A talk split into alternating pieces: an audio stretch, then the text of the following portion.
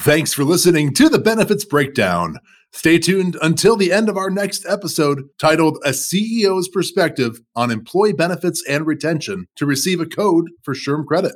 Enjoy the episode.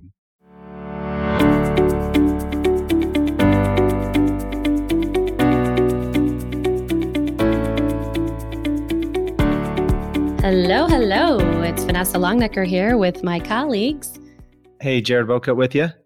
Hey, everybody. Adam Compton, excited to kick off 2022 with everybody. It's great to be with the team today as we go into a lot of fun, exciting things. Happy New Year indeed. As we kickstart our latest edition of the benefits breakdown, we, uh, not unlike most employers, are excited about the path ahead. At Brown and Brown, we're going through our brand unification and we're on point with many of the trends we're seeing in the marketplace as we look to simplify and expedite the delivery of content in a very complex, dynamic, busy world. We're here today to talk a little bit about our 2022 trends to watch, and there are many indeed. But we'll kickstart the conversation and look to give some perspectives that may be beneficial to all of you listeners on the line as you're thinking about your road ahead for 2022 and beyond. Now, certainly, we cannot deny the biggest right elephant in the room here that we're faced with a series called The Great Resignation in today's marketplace, right? We've got a lot of moving pieces here. We have a lot of folks rethinking what they do, how they do it, what they love, whether or not they want to make a change. And employers truly are faced with rethinking their value proposition to the workforce as they look to defend against that. You know, that plays into things like total reward strategies, employee mobility. We've got people living coast to coast, working in very dynamic new ways. Certainly extends the conversation of diversity, equity, and inclusion. And it's compounded with new care delivery models. When we look at things like mental health resources, virtual primary care, and on site clinics. Where is all of this going? What type of utilization do we see? There are abundant trends to talk about, team. Let's dive into a few.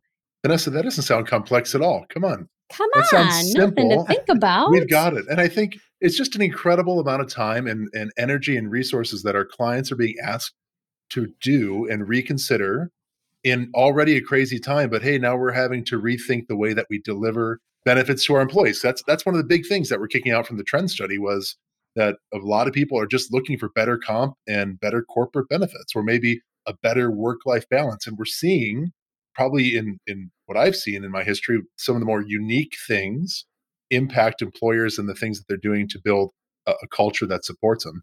Jared, you have to have a couple funny ones that you've come across. No, it, I mean it's it's been crazy just to see employers trying to react to you, you talked about it right off the top, Vanessa, the great resignation, right? And how employers are trying to navigate this trend that's going on. I, I read a recent study one month in fourth quarter of 21, over 4.2 Americans resigned from their jobs in that's one single less than month. five people? Not 4.2, maybe 4.2 million? 4.2 million. Yeah, sorry, okay. 4.2 million. I, I didn't finish that thought there. But 4.2 million Americans resigned from their job in one single month. It's amazing. And how employers navigate that and how employers combat that and stop that from happening to them so that they're not a part of that great resignation. And you, you talked about it, Adam, how they offer employee benefits is a way that employers are trying to combat that. I think that that's something that right off the bat we could jump in and talk about for our listeners for a little bit is how or what we're seeing some eh, creative things that employers are doing to combat that. Well, hands down, we'd be denying the fact that comp isn't a big factor, right? And of course, we're seeing people jump ship, make changes, and comp definitely plays into it. But it's not just financial. All the more studies that we read and the you know day to day that we live, eat, breathe with our clients, we see that it's much, much more than just your comp package. It's your culture. It's what you're doing to meet their team members where their needs are. It's that level of customization. It is no longer a one size fits all expectation in this marketplace. We've got employers out there that are you know, day one new employee, here's your sweet new gift card. Go buy yourself a pair of tennies. And the only requirement is they have lime green in it because that's our corporate color, right? Like, what a fun way to start with a new company. But now you're just seeing that, you know, sky's the limit of creative trends. And it's not just for techies anymore. They used to lead the charge, they continue to. Uh, but we're seeing these trends catapult across all industries and employers of all shapes and sizes. I think it really has led itself to the rise of lifestyle flex accounts. Adam, we were talking about this. What are you seeing in that space? Just meet people where they are, right? You have an incredible shift from maybe just a traditional flex spend to a dependent care to buy those colorful tennis shoes to maybe have at weights at home or uh, something to have personally feel like it's for that employee. So those lifestyle accounts really uh, allow for that. Um, and I think it also speaks to the, the culture. Like we also, uh, to kind of tout another podcast that we just did here in January of 22 with Powell Brown, our CEO. He talks about that culture and helping build that success that kind of in addition to that comp, you're doing things to help build recognition in work, build a culture of caring. Uh, it could be from day one when somebody starts to have them be embodied and embedded into the culture from day one so they know what this organization is about and have that repeated. Uh, I know we see a lot of different organizations from the C suite down have that message shared could be weekly could be monthly but that repetitive kind of overlay of what we're fighting for and serving and how we help our customers that that, that helps to keep uh, telling over and over. I think it really speaks to the fact that what is demanded of leadership in the current environment is new level right? It's communication it's new channels it's meeting people in new facet new fashions and facets through that through these transformations, right? Not only in what you deliver, but how you meet their needs at an individual level. It is quite interesting and dynamic as we watch it play out. Well, you, you talked about the lifestyle spending accounts and the, being the flexible, and they're no longer just tech industries that are offering these creative and innovative benefits. We have a blue collar client that we work with, a customer that they wanted to get innovative on the way that they attract and retain talent. And so they offered this lifestyle spending account and one of the because you can as an employer you can basically write the script of how you implement this benefit. One of the things that they allow for being a blue collar company is you can go out and buy a hunting license with this. You can go out and buy ammunition. You can go and buy certain things that are attractive to that demographic. And it was a wildly successful offering that they provided to their employees. Um, adam you mentioned it. Stay at home is not just for work anymore these lifestyle spending accounts allow you to go out and buy gym equipment so that you can have your gym in your garage and you don't have to leave your home to not only work, but you can work out at your home now. So, just some creative things that we're seeing employers do to meet their employees where they are and help them attract and retain talent.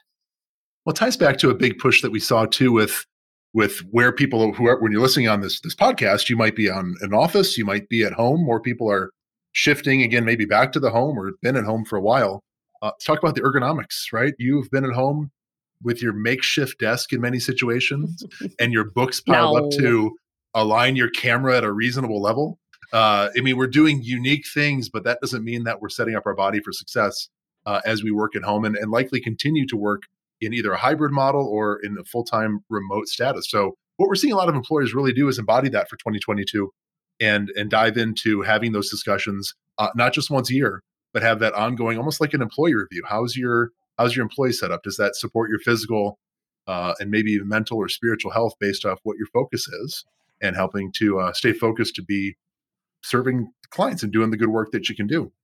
Yeah, I mean, I think you hit the nail on the head too. That this is no longer just a benefit, right? It is a suite that looks to extend more of a broader reward strategy that meet your team members wherever they're desires are because we don't all think the same, speak the same, like the same things. We may approve or disapprove of of you know any end of that spectrum but the reality is we have a right to right our own preferences and that's definitely playing out in some of the latest benefit trends i think what we're also seeing is that employers are starting to go away from a one size fits all a lot of these bolt on you know, maybe it's mental health or well being solutions in the marketplace in general, where they're paying a fat PEPM and they're using this as a more a la carte solution and you can trend it through that vehicle. So if it matters to that team member, and it's meaningful, they'll allocate their dollars there. You'll likely see a higher utilization rate for that population, driving true outcomes in different ways. So there's definitely a a dialect to that piece too when we talk about mental health well-being customized solutions and true you know equity and inclusion initiatives right playing into this trend in particular. The employees of our clients are really smart and i think most people look at this stuff when you buy a benefit package or you support a certain area of, of the benefit plan uh, we often say it's the value is kind of what you get versus what you pay uh, we dive that into the virtual system that's just boomed in 2020 and 2021 and and saw copays drive to many times zero for a basic virtual visit which an, a good consumer is looking at going man instead of going to the doctor or maybe risking the er i have the ability to have that same level of care sometimes even more enhanced less time less exposure. Uh, and, and it just ties back to those employees are looking at that and i think that's where vanessa to your point that leadership is being challenged uh, in unique ways to not just put out a service and maybe not just one service, maybe it's multiple services to meet people where they are. And kind of touching on the Brown and Brown world, like in that mental health space, we've got a lot of different opportunities to engage in that. And I think those different platforms um, help individuals. And so maybe that's the push to not just have one, and you don't need to buy multiple, but maybe you want to look at different ways to reach employees and their families. Well, I think also, I mean, Adam, building on that, the del- the delivery of care model has changed and it continues oh, yeah. to evolve. I think one of the things that um, and it leads into part of the trends that Vanessa referenced at the beginning of trends that we're seeing in uh, delivery of medical benefit, pharmacy benefits, and things like that. One of the trends that I like and am following closely is virtual primary care because for the longest time, telemedicine was you'd pick up the phone, talk to a healthcare provider on the other end, if you needed something, they would write a prescription for you. It's kind of that one time visit and then it was done and gone. Um, but now the virtual primary care is something that you can establish a relationship either over video conference, over telephonic conference, whatever you, your preference is, and then visit with that same physician again and again in that same matter to build up that rapport that you need with your provider. And doing that over a virtual setting, that's a trend that I think is going to change the delivery of care for people it's going to change a trend. This wouldn't have happened without COVID. This wouldn't have happened without what we've gone through for the last two years. But now people are more willing to have their care managed in this way.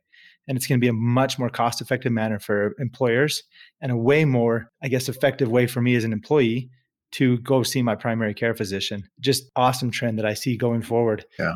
Yeah. I mean, ultimately, we're talking about is the same thing we led with. We're looking to meet team members where their preferences are. Some want to access and navigate the healthcare system the way they always have. Others want it to speak to what they're comfortable with in this new virtual world. So, what you're describing is absolutely extending new forms of care and still looking to build on a primary care model, right? Building that relationship, getting to know that uh, individual and, and that or physician model best to best serve the needs of that team member. So I think we, there was a stat, you know, what 58, 60% of large employers are looking to deploy an advanced primary care model in 22 and virtual care is leading that charge, right? For many of them. But understanding the objectives of that model or who's deploying that model is equally important, right? Um, what are their billable, right, charges going to be deemed at? How will we structure properly incentivize and or layer new copays to serve that based on those billing practices that are also morphing as we speak. Right. Lots of layers on the back end. Well, it's fun to watch the vendors in that market space too. Like my wife and I joke that we've got three lovely daughters and we have one son. His name is Amazon because Amazon is at our house daily. And what, what I joke about Amazon is that they've really entered. I'm glad that I'm not alone in that, Adam. Oh, yeah, it's amazing. That makes three of us. it's just amazing. But I mean, just think about how they've been infused into different marketplaces. Could have been the, their pharmacy deliverable that is going to keep building based off their more recent virtual primary care solution. That started as a an internal support for their Amazon employees, and now it's booming to I forget the exact amount of states in the beginning of 2022 here, but uh, moving west to east and hitting new markets, and really I think going to spread more uh, knowledge and hopefully drive either more competition or let's be really honest, what they do very much is drive costs down based off that competition. So I think we have a lot of good vendors and partners in that space. And just based off their market size and, and growth pattern, um, it's going to really help. And I think what they've, least what I've seen with their delivery so far, uh, like others, is really to help people not just have a system that you pay a PEPM for, but you have something that's engaging and you, you're going to get utilization off it that actually matters. So I think we've all seen things in the past where you pay X amount of dollars and you're like, what am I paying this money for? And, and now we're shifting away to let's put put the money where the mouth is. We're also seeing that transition to genetic based counseling models and very different, right, primary care models that are leveraging kind of the the East and Western medicine principles. Mm-hmm. Um, some would look at that. So, again, other trends to watch who's going to cover, who's not, and what layers within. One of the trends you mentioned with Amazon changing the delivery of prescription drugs, prescription drugs in general. I mean, I think that that is a trend that we can't hide from. It's not going anywhere. The cost of prescription drugs is is running crazy, and so how employers manage that is something that we are constantly navigating with our with our customers and trying to help them be more efficient in that delivery of care because it is when you look at trend that's the largest trend for healthcare spend is the pharmacy side of it and all the different specialty medications that are coming about i mean you can't joke around you can't call them orphan drugs anymore because they're not orphans there's too many of them so how employers navigate that i think is something that we have to be aware of and we have to talk about and have to talk about regularly. Employers have to talk about it and be more creative about some of the trends we're seeing and constantly seeing. I guess it's not even a trend anymore because it's just a regular occurrence is the carve out of your pharmacy benefit manager. Um, how are you handling your PBM? What is the most effective? Is it to carve in or carve out? Constantly evaluating that for our customers. Yeah, we're definitely seeing an evolution in that space. I mean, the number one critique, right, of or criticism of of a traditional carve out environment could very well be the lack of integration with that J code pharmacy management and the medical based setting because you're losing a lot, right, when it comes to uh, discounts and the like potentially. But we're seeing that morph, right? We are seeing some ways or solutions, newfound ways or solutions to work through that. So again, be careful, right? Navigate well and, and, make sure you're looking deep under that hood, but certainly more options and opportunities than ever before to control spend, to make sure you're leveraging full um, rebate conversations, dialogue, total RX costs are a big puzzle, right? To unwind for many employers. You're, you're exactly right, Vesta, because carving out the PBM is not right for every single employer out there that would be ignorant of anyone to say, but it is something that I think people have to evaluate. And you have to be, sure. I, I, love how you point out, you have to be very careful when you're doing that because you can get yourself into a, a bigger mess by right. carving out then you really yeah. is it going to cost you more so yeah i mean sadly we've seen some very successful uh, solutions or, or, come into right scenarios where there's been a carve out environment with significant concerns and others that are very very well managed so it is um, not a road to be taken lightly but absolutely a trend that if you're not peeking under the hood at your rx program as a whole. There are many layers you need to truly understand and navigate. That is absolutely another trend as we head into 2022 here that I believe most uh, mid and upmarket employers will be continually evaluating right? It's not a one and done. It's no. a continuation. It's an audit. It's a the marketplace is changing rapidly. Specialty meds are continually on the rise. They're expanding to gain more and more approvals for conditions beyond what they were initially right prescribed to treat and we will continue to see a rise most likely on that average 1.4% bill rate and that has an impact on total cost of care to a health plan.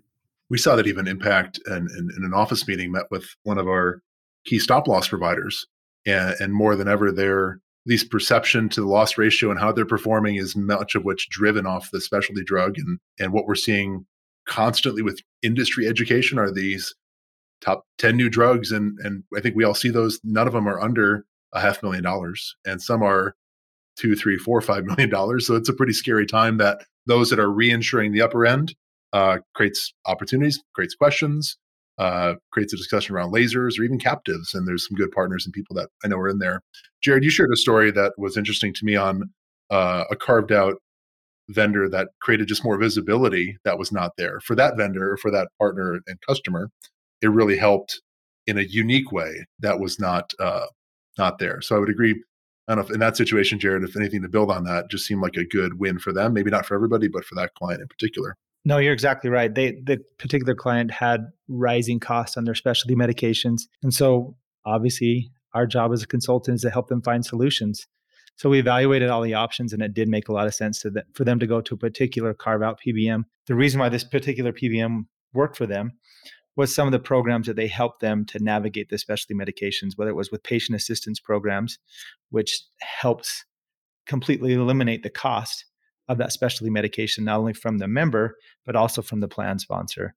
And so they were able to take about 30% of the total specialty medication cost completely off of their plan spend, which was dramatic for that when you're spending over a million dollars just in specialty medications on an annual basis and you can remove 30% of that. It was a huge, huge win for the client. But that, again, to, to that point, it's not right for every single employer out there, but there are options out there to evaluate. There are things out there that are popping up every day to help navigate this. And just finding the right solution for for each employer is the unique thing that we get to deal with on a daily basis obviously we have listeners of all shapes and sizes and industries the good news is and what's universal for all is there's more and more transparency on the horizon right and it's at your fingertip you can't see me but i'm holding up my phone right it, it is something that is increasingly becoming uh, um, more readily available on demand. There's certainly been a history of can you trust the data? They're not disclosing proper discounts. So be careful where you get your data.